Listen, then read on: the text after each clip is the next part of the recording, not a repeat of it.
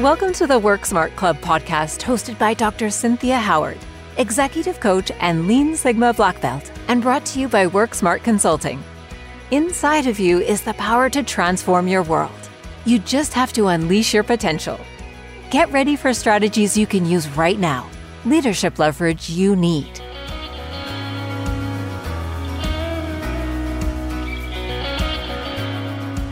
Leaders have always had to manage tension. There's the demands of their people, the demands of the executives, the demands of the environment. And very often these three things and many others thrown in the mix don't match. They all seem to have opposing needs and demands. And we're living and working in this very unique time. The world is still shaking. There are a lot of changes that are coming about or unexpected things that are happening. So people don't understand what normal is yet. And the more you hold on to business as usual, leading in the normal way, the harder it's going to be for you to find that sweet spot so that you can redefine your normal based on the environment as it is. And so I want to talk about that mindset shift that leaders need to make to move out of that squeeze because that squeeze has happened, you know, from the 40s when industries set up this business system with silos and different departments.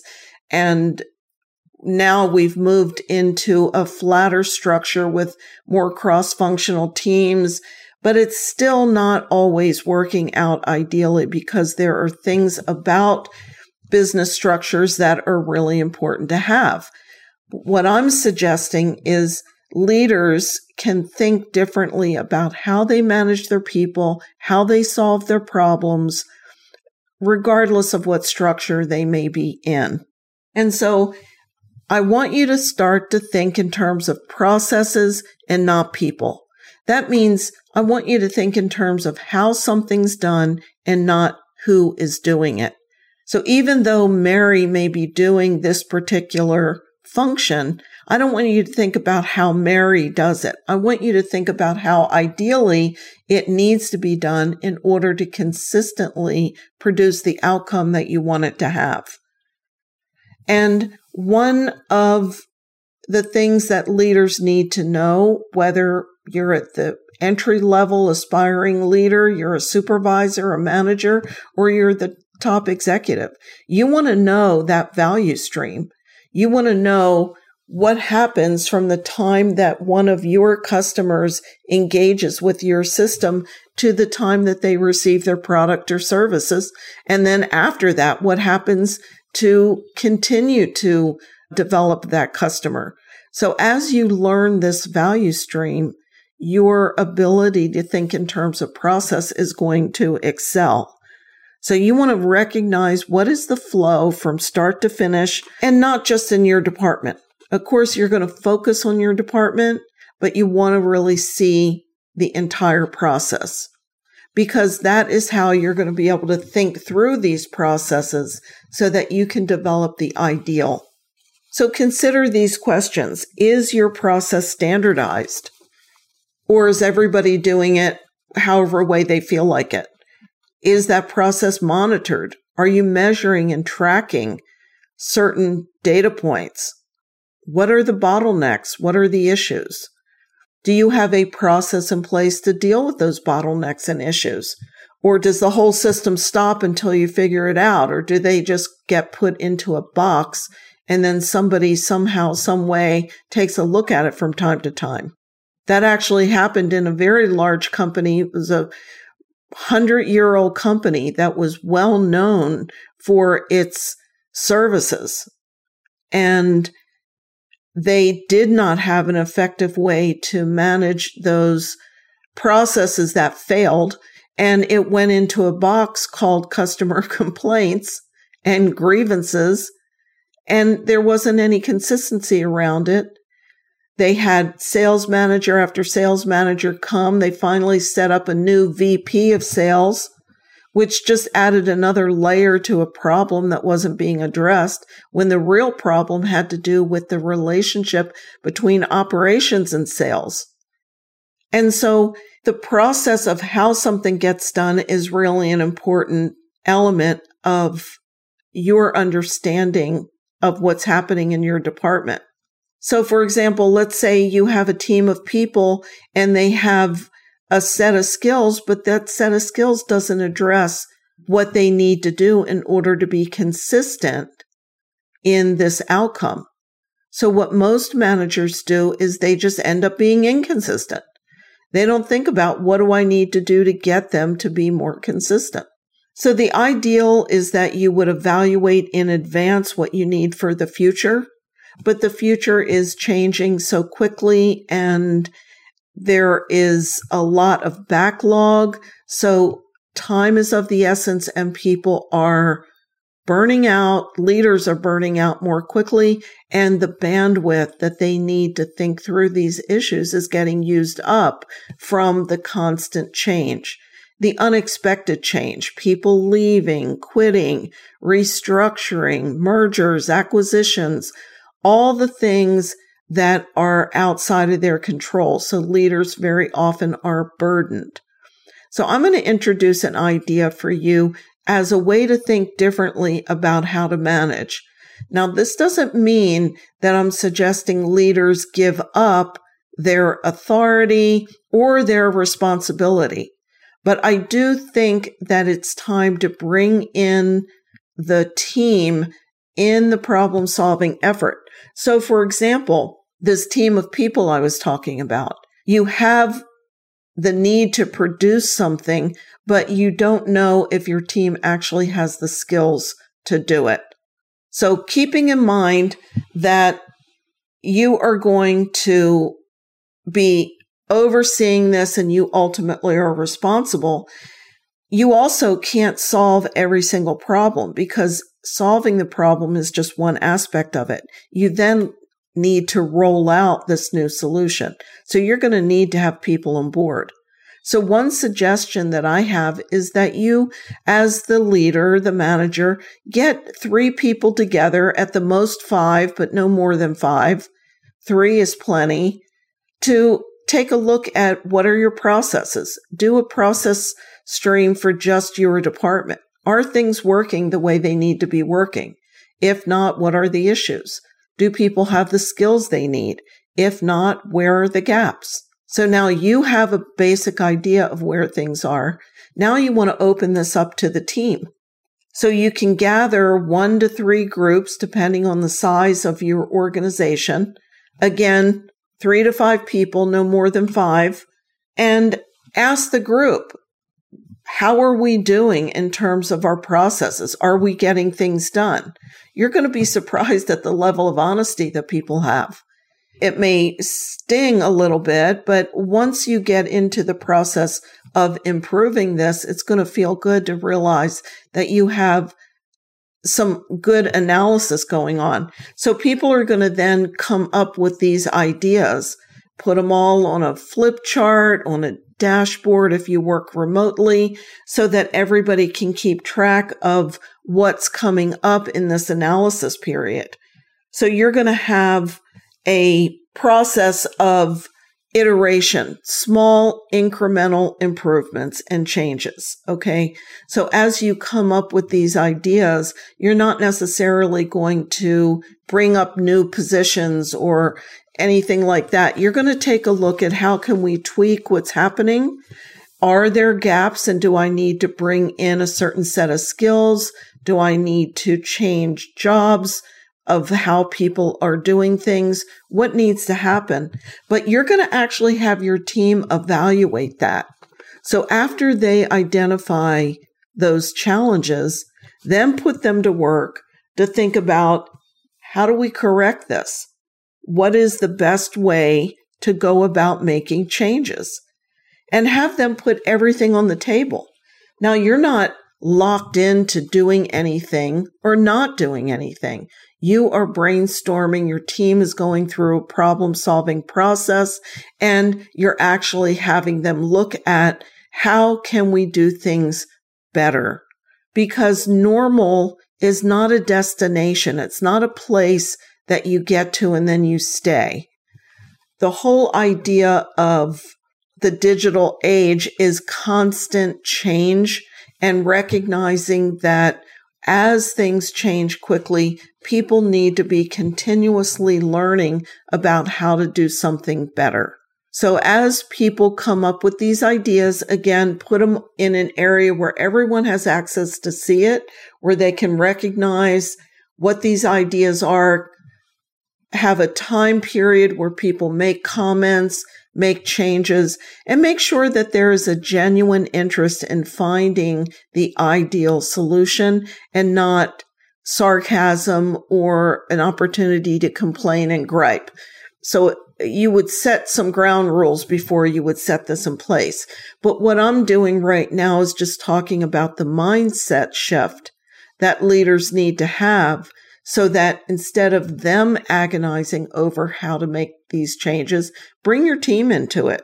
Okay. Because what this is going to do is it, it's really going to engage them. People want to solve problems. And it's also going to help you look at what are the skills that are needed in this culture in this work group. And as we bring new people in, what new skills and competencies are required in order to have this kind of workforce that's going to problem solve. And one of the things that you're going to want to have in your new people is curiosity. Being willing to explore and to ask the question, what if we tried this? That's not something that can really be taught, but that is definitely something that you want to attract in people because you want to build and develop that continuous improvement culture and that mindset around, I don't need to solve all the problems. I need to empower my people with the skills, the resources, and the permission to solve these problems. So normal then evolves and continually changes. But normal might be that instead of you solving all the problems, the team solve the problems. They also monitor and measure. They then can work into a shared governance model where there's some peer pressure to get people on board. This could be a great way to build on that flattened structure while leaders are still absolutely necessary. There are managers that are necessary. The more you can get people involved in problem solving, not only will they be more engaged, but they're going to be more responsible in how they do the work. There's going to be less corners cutting, compromise, quality compromise because they know having gone through this process, they know what happens when they cut a corner here on day one, and then that patient or that process goes down the line and somebody else gets that person or process. And if all the things weren't fulfilled, then that really backs everything up because there's either a quality issue, a safety issue, or time has been wasted or altogether all of it. Let's say you're in a law office and you have to process this paperwork in order for the attorney to show up on court with everything needed or for the client to get the outcome that they need. If you don't process that paper and everybody does their job, then you waste a lot of time and you may, in fact, lose an opportunity with a judge or with the right consultant to get the outcome you need. So this is a way to think differently about how you manage rather than taking on all the responsibility. Yes, you have responsibility for the outcome, but the more you engage your team, the better they are going to feel and they're going to see you in a different way. You're going to empower them. You're going to encourage and you're also going to do skill building because problem solving is learning on the job, so to speak. As they solve these problems, they're going to recognize what they need to do differently and they're going to develop those skills. Most people come to work wanting to do the best job possible and they will learn what they need to learn in order to do that. They just need that opportunity. So as you go through this process, you're going to also want to take a look at what is going on inside of you. Are there areas of resistance? Like even as I talk about this, is there an area that you were resisting in terms of, I can't let them figure out problems. They need to get to work and do what they're doing. If you're resisting any idea about doing something differently, I'm not suggesting that you have to take this idea, but if you notice that there's resistance, I would do some reflection on that and take a look at what that's about because leaders, businesses, companies cannot march into the 2020s further. They can't go into this decade in a deeper way, doing things the same way they've always done them. So this experience of change is now at a level where change is so constant, we have to change how we change. And that's only going to happen when you, as the leader, deal with whatever those internal levers are inside of you that keep you from being more curious, that keep you from being more aware of the situation and what's going on. In fact, you may be interested in my book, The Work Smart Principle, that really talks about five levers. Curiosity is one of them. So go to worksmartthinkdifferent.com and you can click on the Work Smart principle or the book and you can learn more about it. But one of the things I do recommend for leaders is to have daily routines. Now I've talked about routines in other podcasts or in other training, so I'm not going to go into detail here, but if you personally have a routine, then dealing with this constant change and understanding the resistance you might have to letting go is going to be easier because your personal life is going to be grounded. I highly recommend a power routine first thing in the morning, either an hour or 30 minutes where you spend half of your time in prayer you build on that relationship with Jesus. You have a scripture that you hold on to that is something steadfast for you. And then you exercise for the other half of the time because you're building the strength in your physical body. There is lots of research that talks about people that have used their bodies in a physical way are much more confident than people that don't. But it helps you release the stress. It increases your energy during the day. There's so many things about physical exercise that are super important. We're not talking about being an Ironman. We're talking about doing something for 15 to 30 minutes a day. So caring for yourself physically as well as developing that spiritual body is going to help you be centered. You're going to handle that uncertainty and you're going to be open to exploring things differently with your team. So in this podcast, we talked about engaging your team to solve more problems as a way to think differently about how you lead and to evaluate your current processes and see if they're working for you. Are the role descriptions accurate or do you need to update those? Do you need to bring people in that have different skill sets? talk to your people and find out what they think is needed in this area so that you get that front line perspective. They are the people working every single day and know intimately what's needed. Be sure to check out Work Smart Club Network. We have a platform where leaders can come in and have live discussions about their challenges. We have weekly coaching clinics, Q&A, so I look forward to seeing you there. Until the next time, stay energized and be blessed. Thank you for tuning in to the Work Smart Club podcast. We love our listeners and want to hear from you. Please join us at WorksmartClubNetwork.com. Stay connected and subscribe to our show so you never miss any of the content. Leaving us a positive review lets everyone know we add value. We thank you for it.